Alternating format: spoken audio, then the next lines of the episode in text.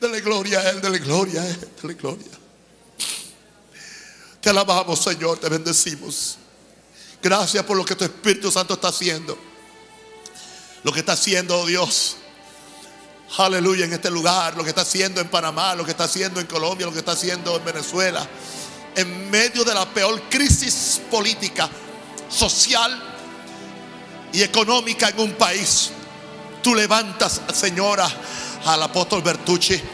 Tú levantas una iglesia con una agenda de reino solamente. Shikama, Reba, Coteleba, Calla. Padre, oramos por Panamá. Señor, yo tengo este país metido en mi corazón. Yo tengo este país metido en mi sangre. Por alguna razón, Bakosha, Limacoa, Lamasoa. Tú nos has traído aquí para esta hora, para esta hora, Señor. Danos sabiduría, danos humildad, sencillez y ternura, para que no perdamos, oh Dios, lo que tú estás haciendo. Rabasoja la macaya. Ayúdeme a alguien a orar, por favor. Ayúdeme a alguien a orar, aleluya. Rebo Shakira la macoa la ma. Ecotoro voceja la mayacoa.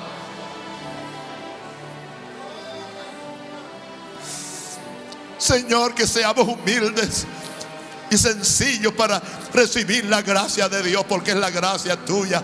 Que no frustremos tu gracia bajo ninguna forma. Shila mama macaya.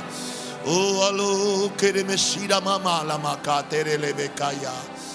Oh, carababasheja la macoa la maya. Y ahora está sanando enfermos, Señor. Ahora mismo, mientras yo oro, enfermos están sanados, aleluya. Alguien con un soplo en el corazón ahora mismo ha sido sanado del corazón. Hay otra persona con un problema intestinal que ahora mismo, gracias Padre por salvar, sanar a esa persona que tiene un problema o tenía un problema en los intestinos. Gracias Padre Santo.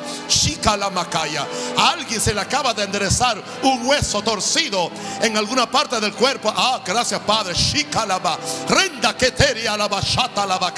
Ahora mismo, Señor, el poder de Dios ha caído sobre alguien, aleluya. Alguien con un espíritu de suicidio ha sido libre. Satanás, saca tu garra asquerosa del pueblo de Dios, aleluya. Que tu reino venga aquí, que tu gloria venga aquí. En el nombre de Jesús, en el nombre de Jesús, aleluya.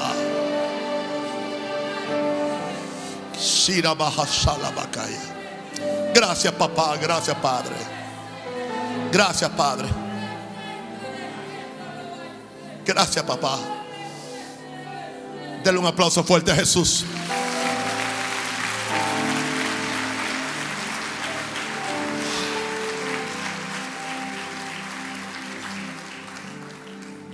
El Espíritu Santo me dijo algo que lo compartí con Jan mientras venía de la iglesia en Arrayán, y es lo que yo he experimentado. Y si le puede servir a alguien, apúntelo.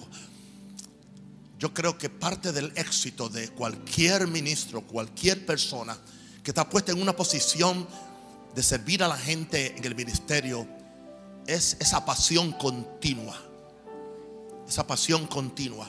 Esa pasión que yo tengo, que no necesito un reloj despertador para venir a la iglesia. No necesito que nadie desde afuera me, me, me dé un, un estímulo. Es algo que está dentro de mí.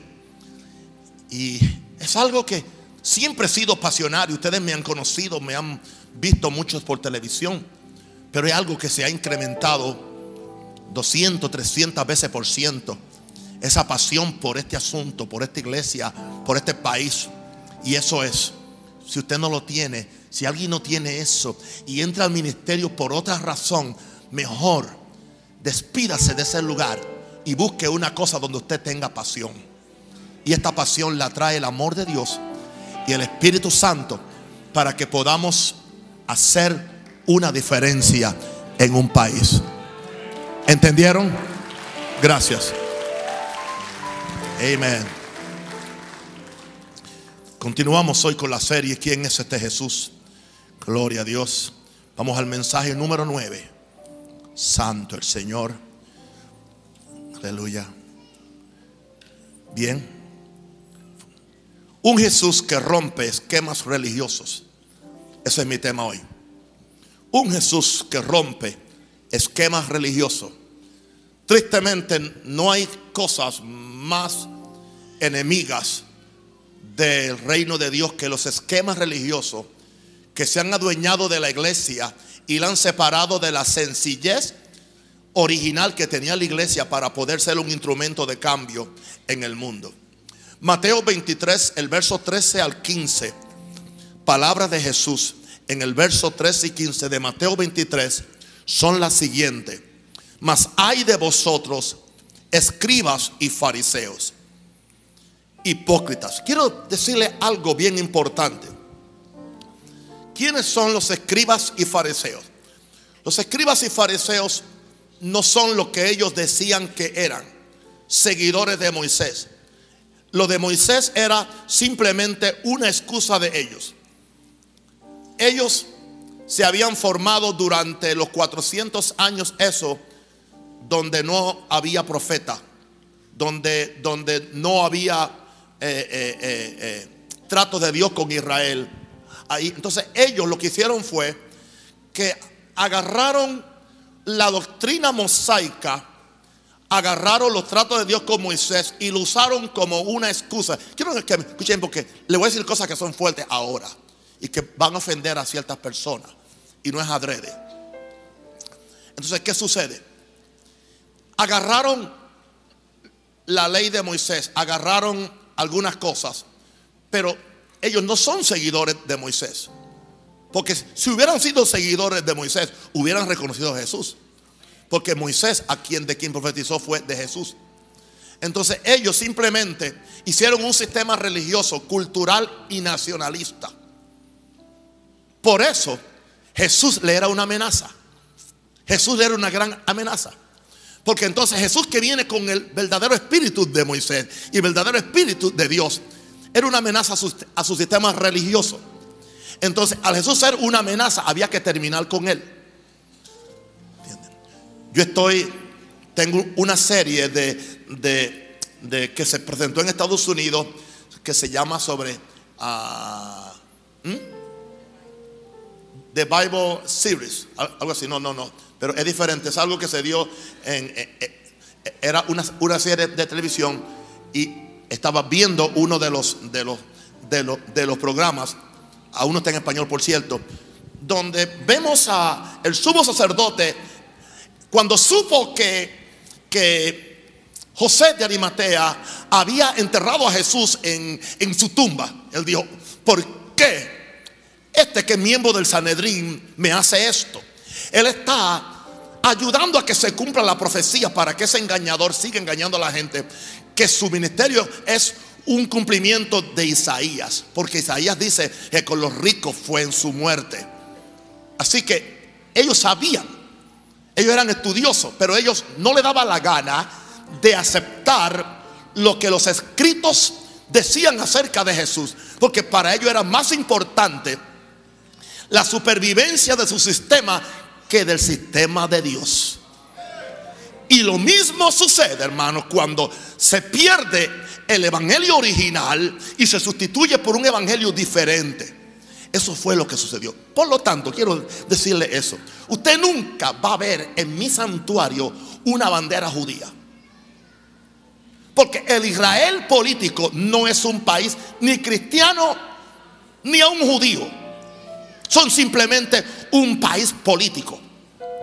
Ateos, inspirados por el mismo Satanás.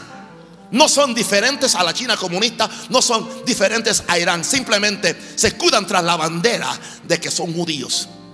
Todavía nos siguen viendo nosotros como lo peor del mundo, como los perros. Es el espíritu que hay aún detrás del llamado judaísmo. Así que todo este asunto de judaizar a, a la iglesia no es bíblico. No es bíblico. Así que hay pocos amenes. Yo sé que esto es fuerte para algunos. Así que no, no espere usted que yo traiga aquí una cultura judía y danzador y danzantes judíos con colores judíos y la, nada de eso, nada de eso. No hay tal salvación en usted tratar de salvar a los judíos, a menos que reciban a Jesús como Señor y Salvador. Eso es todo. Eso es todo. ¿Qué forma más positiva de empezar a predicar? Le descuaderné la teología de muchos de ustedes.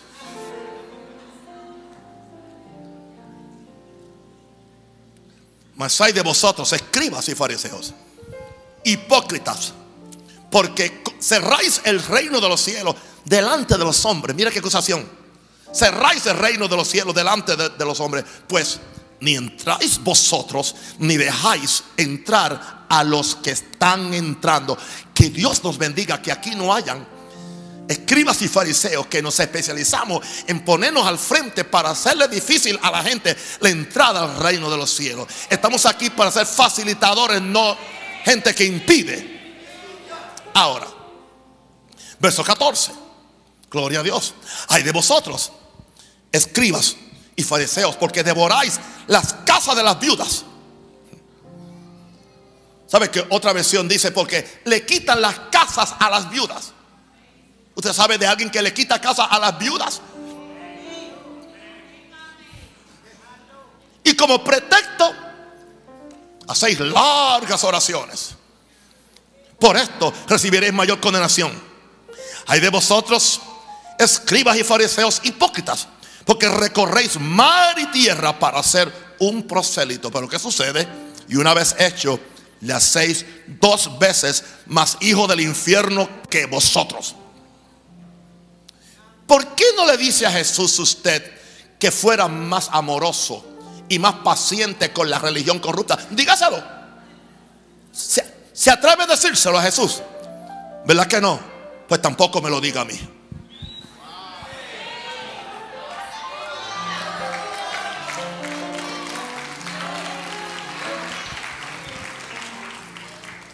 Pues decir algo que le va a sacudir las pulgas a muchos.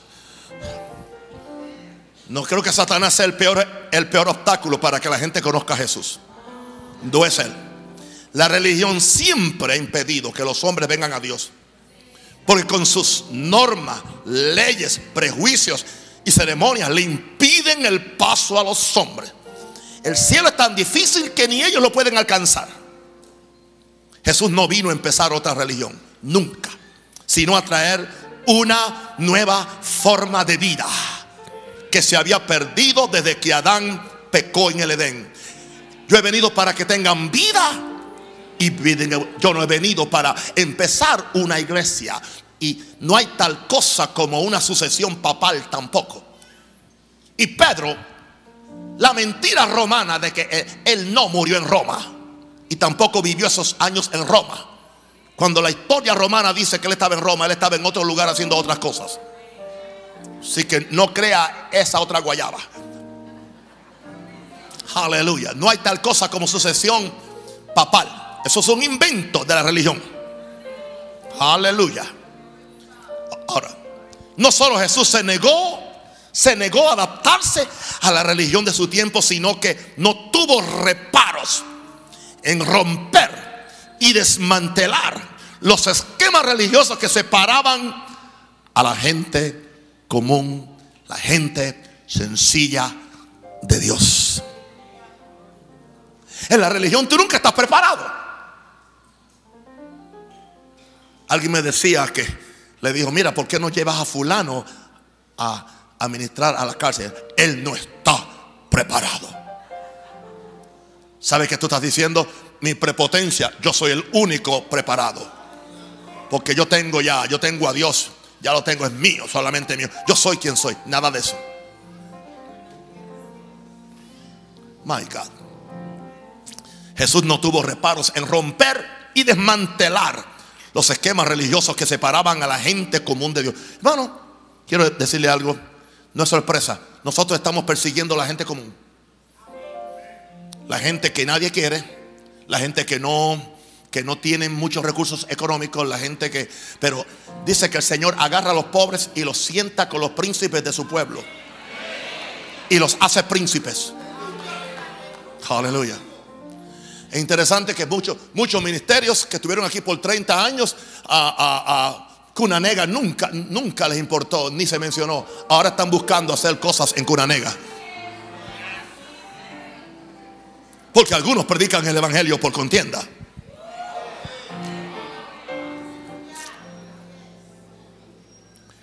Ok. Alguien dice: ¿qué le pasó al pastor en Europa? Bueno, Este mensaje estaba escrito antes de yo ir a Europa, solamente que el Señor me lo cambió. Vamos a ver eh, eh, eh, cómo es que Jesús rompe esquemas religiosos. ¿Por qué? Porque Jesús tuvo que hacerlo, porque la ley está por encima del amor y la misericordia.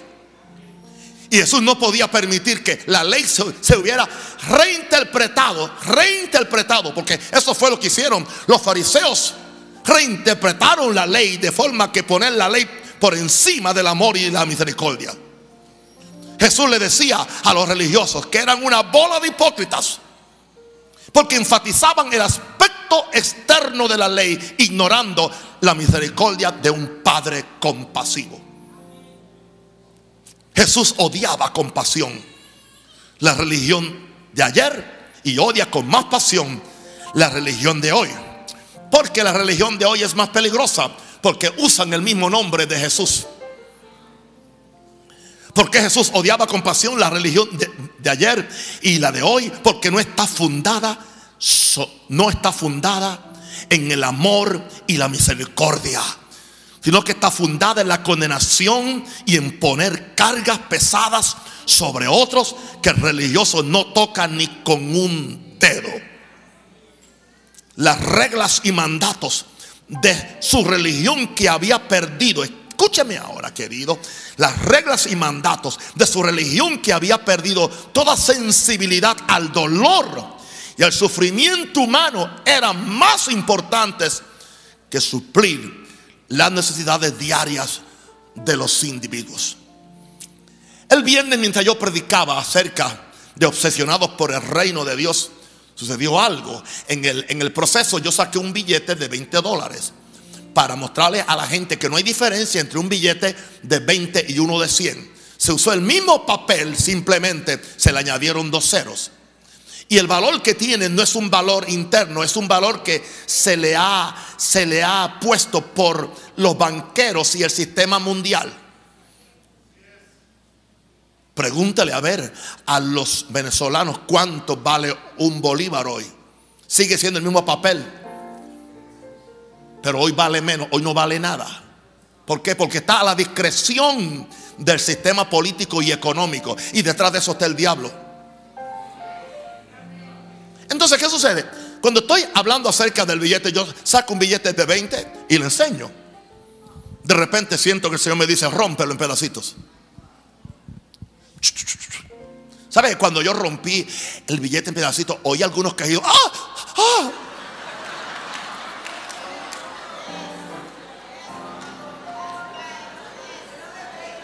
En mi iglesia. ¡Ah! ¡Oh! ¿Sabe lo que yo, lo que yo le dije? Parece mentira y es verdad que tengamos más pasión y más amor por un papel de veinte que por un alma que se va al infierno.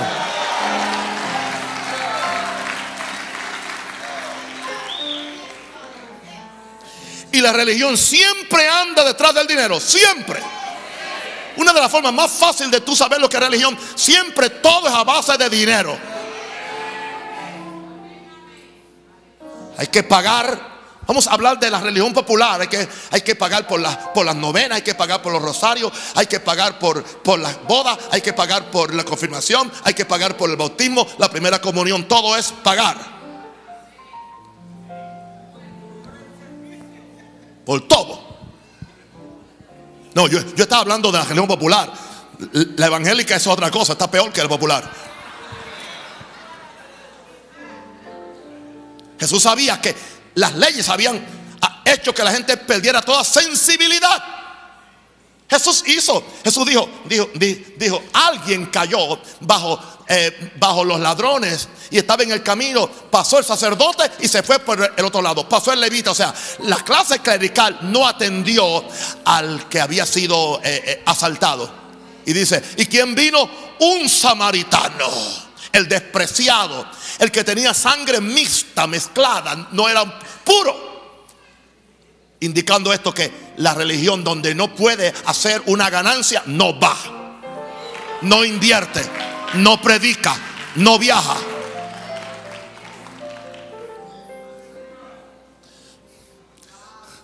Señores, Así que los que creyeron que Nahum se había ido y que de Panamá y que había abandonado a ustedes, no, hoy están temblando porque yo estoy de regreso, gloria a Dios.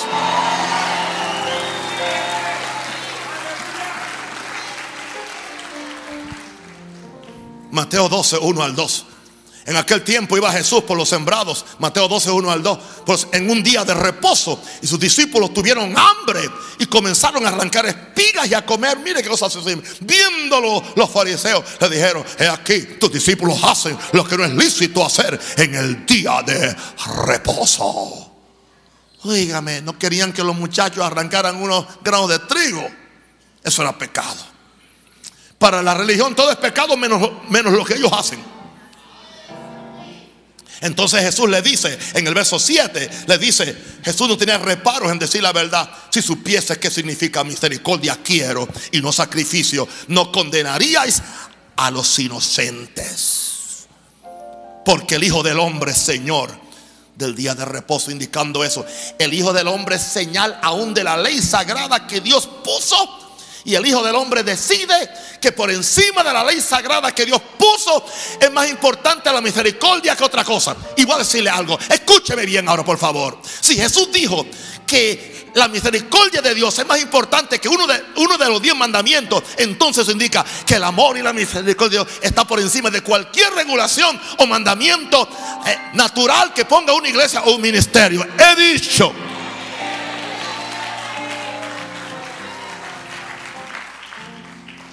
Así que tú, tú no estás en maldición cuando tú no cumples con los requisitos que ponen los hombres. Es mentira. Así te manipulan para que tú sigas esclavo ese sistema. Libérate Panamá, libérate Panamá, libérate iglesia de Jesús, libérate.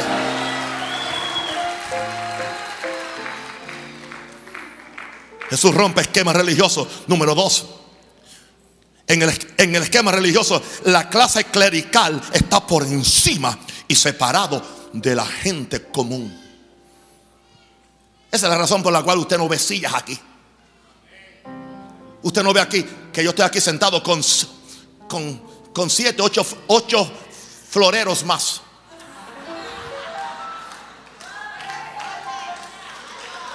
Me, hello, hello. Yo me siento cómodo con el pueblo. Esta es una iglesia del pueblo. Yo soy un pastor del pueblo. Soy un apóstol. Me gusta el pueblo, me gusta la gente. Jesús. Esa división entre el clero y los laicos, eso viene de la iglesia católica. Eso no es original. Nunca los títulos de apóstol o de profeta o de pastor fueron con la intención de separar a, al pueblo entre los la, la, la clase de autoridad y los servidores. Nada de eso. No, no, no, no, no, no, no. Estos no son títulos, son gracias. Es muy diferente. No son oficios para mandar y manipular a los menos afortunados o menos educados. No, no, no, no, no, no, no, no, no, no, no. No. Eh, eh, apóstol es una gracia, pastor es una gracia, profeta es una gracia, como también el don de ayuda es una gracia, evangelizar es una gracia, cantar es una gracia, hacer una cámara, limpiar el piso es una gracia, hacerme es una gracia.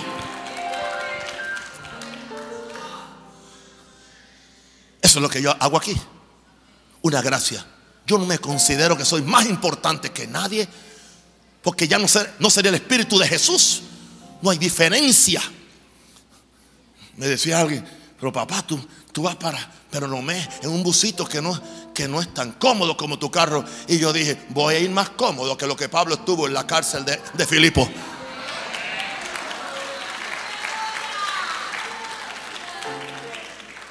Porque quiero que ustedes me entiendan. Yo voy a modelarle a estos pastores lo que es un pastorado bíblico, lo que es una iglesia espiritual, lo que es un pueblo santo de Dios. Voy a modelarle y ustedes me van a ayudar. Oh, glory.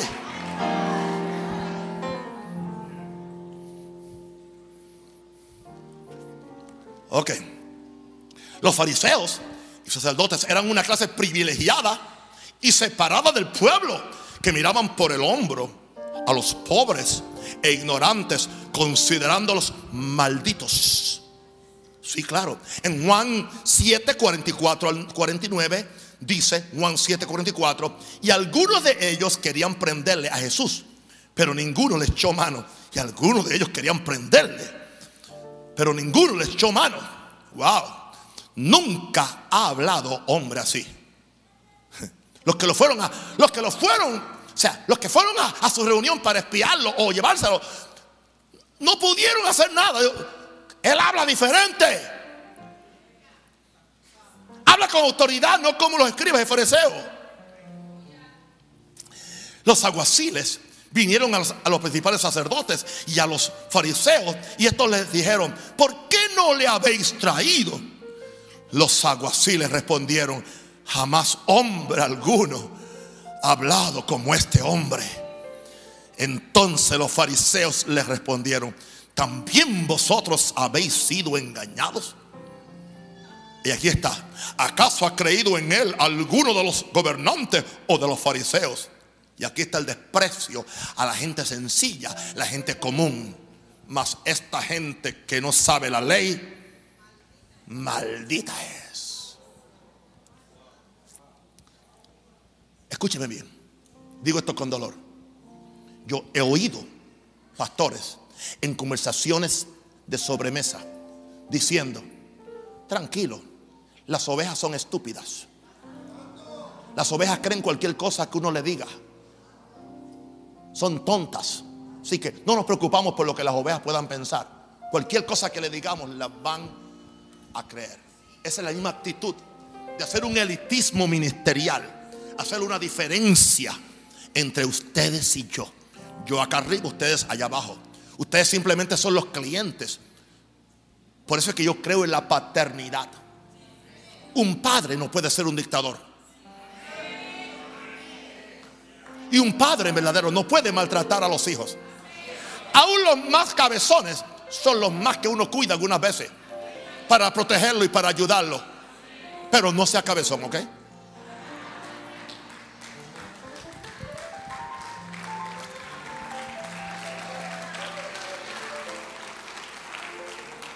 Pero se da cuenta el, el, el desprecio.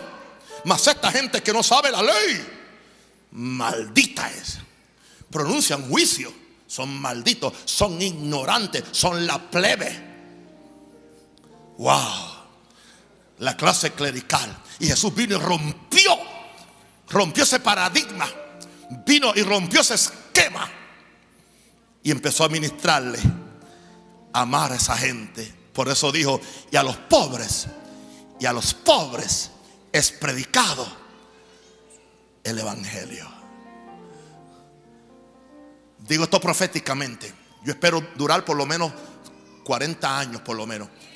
Pero si Cristo se tardara y alguna vez, Maranata, aquí o en el mundo se pusiera elitista, perderían su destino profético en Dios. Dios nos ha llamado para ser gente, gente que estamos con todo el mundo, llevando el evangelio de Jesús, amando a los que nadie ama, levantando a los que están caídos, ayudando al que nadie quiere ayudar. Para eso estamos. Número tres, Jesús destruyendo paradigmas. Porque el guardar ceremonias y seguir regulaciones como una prueba de santidad es la prueba del sistema religioso. Guardar ceremonias y seguir regulaciones es una prueba de santidad más que la vida interna.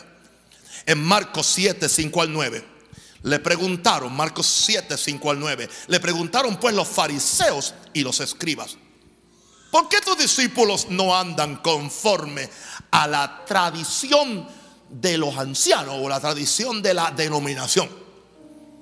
¿Por qué no un rosario no tiene escuela bíblica? ¿Por qué no un rosario no tiene grupo de damas, grupo de niños, grupo de esto, grupo del otro? ¿Por qué razón? ¿Por qué no hacen las cosas conforme a la tradición de los ancianos, sino que comen pan con manos inmundas? Respondiendo él les dijo: ah, Jesús, Jesús, si eres amorosa, quédate callado, no discutas con esa gente. No, no, no, no, no. Estamos hablando de Jesús. Ahora, Jesús, él tenía la autoridad para ganar todo argumento. La mayor parte de, de ustedes no la tienen. Él la tenía. Respondiendo les dijo: hipócritas. Ay, ay, ay, ay, ay. Bien profetizó de vosotros Isaías, como está escrito: este pueblo de labios me honra, mas su corazón está lejos de mí, pues en vano, en vano me honran, oh, enseñando como doctrinas mandamientos de hombres. Porque dejando el mandamiento de Dios, os aferráis a la tradición de los hombres, los lavamientos de los jarros y de los vasos de beber, y hacéis muchas cosas semejantes. Les decía también: bien, bien invalidáis el mandamiento de Dios para guardar vuestra tradición. ¿Y cuál es el primer mandamiento? Amarás a Dios con el corazón, con la fuerza, con la mente. Y el segundo es: y a tu prójimo como a ti mismo. En todo el aparataje que tenían de religiosidad, estaban violando las leyes principales: amar a Dios y amar al prójimo. No había misericordia, hermano. Yo declaro que cada uno de ustedes son vasos de misericordia.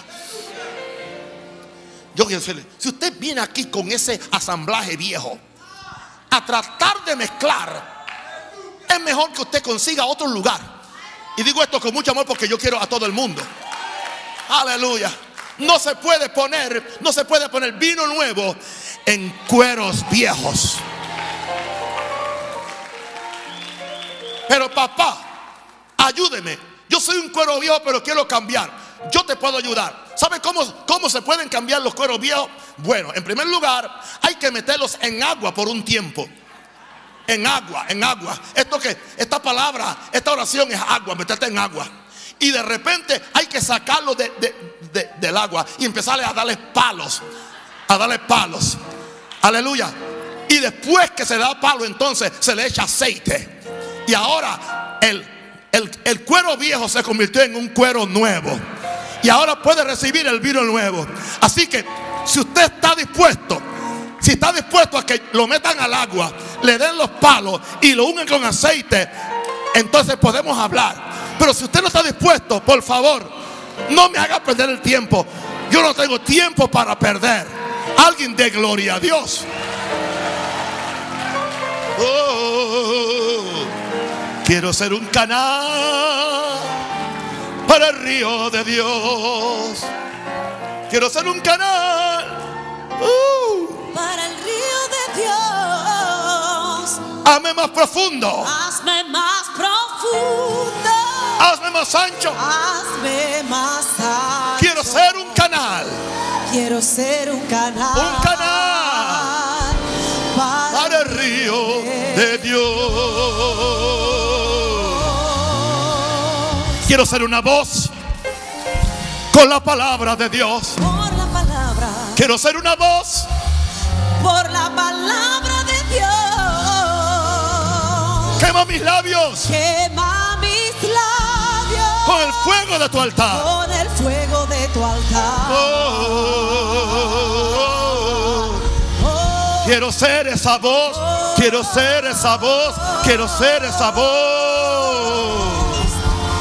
Con la palabra de Dios. Alguien dele gloria. Jesus. My God. Bien invalidáis el mandamiento de Dios para guardar vuestra tradición. Eran tan bandidos. Esa es la palabra, no hay otra. Eran tan bandidos. Jesús dijo: son tan sinvergüenza que para no darle una ayuda económica a la madre dice: ya yo lo dediqué al templo. Quitándole a la madre para darle al templo, cuando hay un mandamiento que está por encima, es: honra a tu padre y a tu madre. Pero para ello era más importante no darle la ofrenda o la ayudita a la mamá o a la viuda. Y que no, porque ya esto que era para mamá es corbán, está dedicado al templo. ¿Por qué? Porque la gente prefiere dar dinero donde son reconocidos, donde son aplaudidos, donde a cambio de dinero le dan posición o le dan protagonismo, que simplemente darle dinero a alguien en lo oculto para bendecirlo, para ayudarlo, para levantarlo. Esto tiene que cambiar. Y va a cambiar.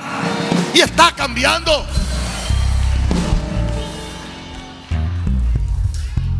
Jesus Christ. Shh. Oh my God. Un Jesús que rompe esquemas, esquemas religiosos. Wow, ¿por qué razón? ¿Por qué? Escúchenme ahora. El estudio doctrinal y teológico es lo que autoriza a alguien a predicar, dicen ellos. Nadie puede predicar a menos que haya sido instruido en un seminario o en un cementerio.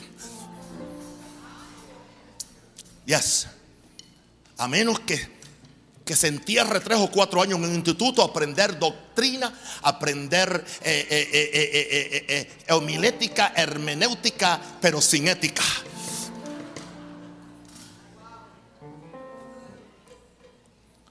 Voy a decirle algo. Me sorprendió a mí cuando preparaba este mensaje por el Espíritu Santo. Jesús no tomó nadie de las escuelas de teología de su tiempo para su ministerio. ¿Por qué razón? Jesús conocía la sinagoga, Jesús conocía amistades, Jesús conocía muchas personas que él podía ir donde ellos, y Jesús empezar el ministerio con un grupo de doctores, de teólogos y doctrinarios. No hizo nada de eso. ¿Sabe a dónde se fue? Se fue a la mar, se fue al puerto. ¿Sabe a dónde fue? A buscar pescadores. ¿Sabe a dónde fue? Al colectador de los tributos. A, a, a llevarse a un ladrón para que fuera su, su discípulo. ¿Sabe a dónde fue? Con la gente común, la gente que nadie daba nada por ellos. ¿Y sabe quiénes fueron los que transformaron esta iglesia? Fueron este tipo de hombres. Alguien diga aleluya. My God. Jesús no tomó a nadie. ¿Cuál será, cuál será la razón por la cual no lo hizo? Creo que Jesús prefería tratar con la gente común del vulgo, que no tenía tanta religión en la cabeza, llenos de religión y vacíos de Dios. Jesús quería darse a ellos, impartirles su amor, su sabiduría, y enviarlos a predicar una experiencia y no una creencia. Hoy la iglesia está llena de creencia sin experiencia. Yo no sé de ustedes, necesitamos un bautismo de Pentecostés. Necesitamos una, que el cielo se abra, se abra. Ore por eso.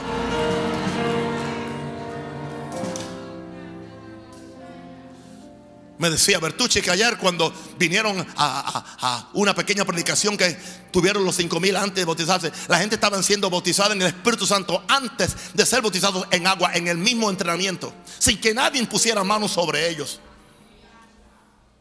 Necesitamos esa sencillez de Pentecostés. Necesitamos que el Espíritu Santo venga. Ven, Espíritu de Dios, ven, Espíritu de Dios, llena mi vida con poder. Oh, extiende hoy tu mano y toca. Tócame, tócame, tócame. Ven, Espíritu de Dios. Ven, ven, ven, ven. Oye. Ven, ven, Espíritu de Dios. Llena mi vida con poder. Extiende hoy tu mano y tócame. Ven, okay. Espíritu de Dios. ¿Quieren que lo sorprenda? ¿Quieren que lo, lo sorprenda? En las denominaciones empiezan con el exhortador obrero. Después viene el segundo paso, el licenciado. Tiene una licenciatura. Y si, y si, y si, y si es amigo del supervisor o cumplió los requisitos, entonces viene la ordenación. Nada de eso es bíblico. No hay tal cosa en el libro de los Hechos. Cuando alguien era llamado por el Espíritu Santo y los apóstoles reconocían la gracia de Dios, simplemente diga: separadme a Pablo y a Bernabé para la obra que los he llamado. No hay que pasar por un proceso exhortador, licenciado, ordenado, y después entonces viene el obispo, el superobispo, el arzobispo y todas las avispas juntas. Alguien diga aleluya.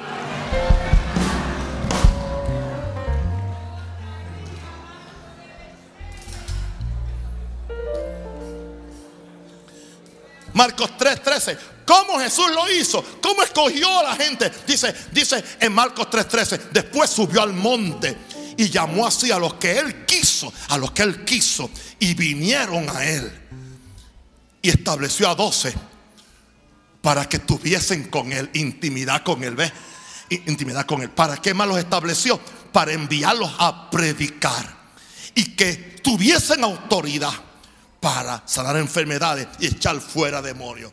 Así que eso fue lo que Jesús hizo. Y ese es el ministerio que se tiene que levantar. Porque, hermano, no tenemos tiempo. No hay tiempo, hermano. Cristo viene. Este mundo está patas arriba. Me dicen que el viernes, yo no he leído noticias, en mi país eh, el Tribunal Supremo obligó a todos los estados a aceptar el matrimonio gay o homosexual. Imagínense esto, ¿qué, qué de maldiciones se van a volcar sobre nuestro país? Señores, ¿saben lo que autoriza a alguien a predicar? Que fue llamado, que fue llamado, que fue lleno del Espíritu Santo y que tiene pasión por el, el, el reino de Dios. Desmantelando todo un esquema religioso. La veneración de, de lugares donde se cree que se debe adorar a Dios. Jesús rompió el paradigma religioso de solo ministrar en el templo o sinagoga, separada como casa de Dios. ¿Sabe lo que hizo Jesús? Se desplazó por toda Judea y Galilea, llevando el evangelio del reino por las calles, barrios, aldeas de pescadores, etcétera, etcétera. No hay ningún problema en que tengamos un lugar donde nos reunimos para ser entrenados, para ser eh, eh, equipados de forma que podamos ir al mundo a llevar a Jesús. Pero no hagamos un, un ídolo del templo, un, un ídolo, porque esto puede convertirse en el peor cajón. No, señor. Jesús se desplazó por Judea, por Galilea. En Juan, en, en Juan cuatro, diecinueve, veinticuatro, Juan cuatro, diecinueve, le dijo la mujer: Señor, me parece que tú eres profeta. Y acá está, nuestros padres adoraron en este monte y vosotros decís que en Jerusalén es el lugar donde se debe adorar. Verso veintiuno, Jesús le dijo: mujer, créeme que la hora viene cuando ni en este monte ni en Jerusalén adoráis al Padre. Vosotros adoráis lo que no sabéis, nosotros adoramos lo que sabemos, porque la salvación viene de los judíos. Mas la hora viene, y ahora es, cuando los verdaderos adoradores adorarán al Padre en espíritu y en verdad, porque el Padre también busca tales adoradores que le adoren. Dios es espíritu, y los que le adoran en espíritu y en verdad, es necesario que le adoren. Sea que estamos en un campo abierto, sea que estamos en la peatonal, sea que estamos en la cárcel, sea que estamos en el hospital, donde quiera que hay dos o tres en mi nombre, allí es iglesia. Allí está Jesús. Allí está Jesús. Allí se lleva el reino de Dios. No hay que circunscribirse a lugares o a parroquias, y que para que Dios sane hay que ir, hay que ir allá, allá, a, a, un, a un lugar sagrado, a un lugar sagrado, a un lugar, ¿entiendes? Señores, imagínense, pensando yo en, en todo este asunto de, de reliquias y cosas. Dijo un gran historiador que hay tantos, hay tantas astillas de la cruz en Europa que para sembrar un monte de la cruz de Jesús. Pura mentira, pura mentira, pura mentira, pura mentira, hermano. La religión está basada a, a, a base de mentira. Y que la sábana de Jesús está allá, y que en Turín, en algún lugar, la, la sábana donde lo envolvieron. Mentira, eso es mentira, eso es, eso es pura mentira. Y, y le siguen mintiendo y la gente sigue creyendo. Porque la gente quiere tocar algo, ver algo, son como Santo Tomás, en vez de simplemente creer por fe. Pero cuando no, cuando no, no se predica el evangelio en el poder del evangelio, en el poder del Espíritu Santo, la gente no puede creer. Por eso hace falta una revolución del Espíritu. Alguien diga: ven, Espíritu Santo. Apláudale a Jesús fuertemente.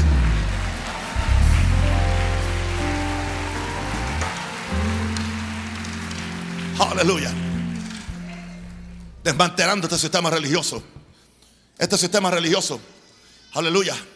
Tenía una, una separación de los pecadores y publicanos para proteger la imagen religiosa. Una separación, una separación de los pecadores. Hermano, yo quiero decir una cosa. La, no hay un verso de la Biblia que te impida a ti tener amigos pecadores. Hello.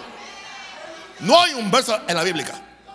La amistad del mundo no es la amistad con los pecadores. La amistad del mundo es la amistad con el sistema del mundo. Y hay religiosos que tienen más del mundo que muchos pecadores, porque tienen el mismo sistema del mundo endemoniado. Jesús nunca dijo que tú, que tú no seas amigo de los pecadores. Dijo, el que se hace amigo del mundo, del sistema, del cosmos, del sistema del anticristo, del sistema de Satanás, del, del, del sistema del humanismo, del sistema del secularismo, ese sistema que glorifica el ego, el sistema de Lucifer. A eso es que se refiere. ¿Cómo tú vas a ganarte a los pecadores si no te haces amigo de ellos? Pero ya esto venía. En Mateo nueve, diez, trece. Y aconteció que estando él sentado a la mesa en la casa, he aquí que muchos publicanos y pecadores que habían venido se sentaron juntamente a la mesa con Jesús. ¿Sí? Jesús comía con pecadores.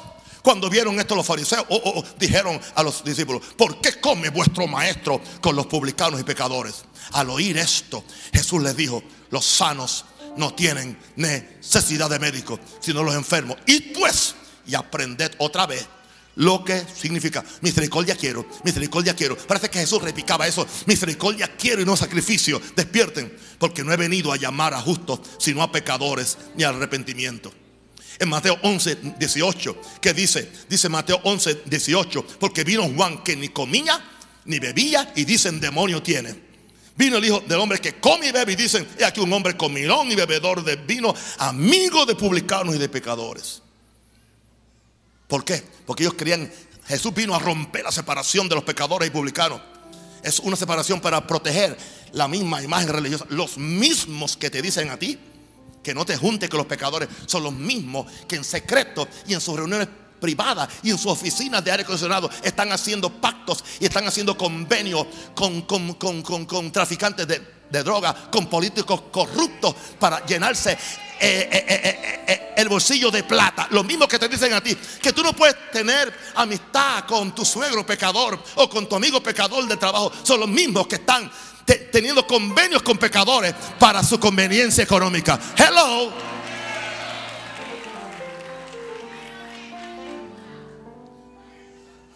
Jesús rompió eso.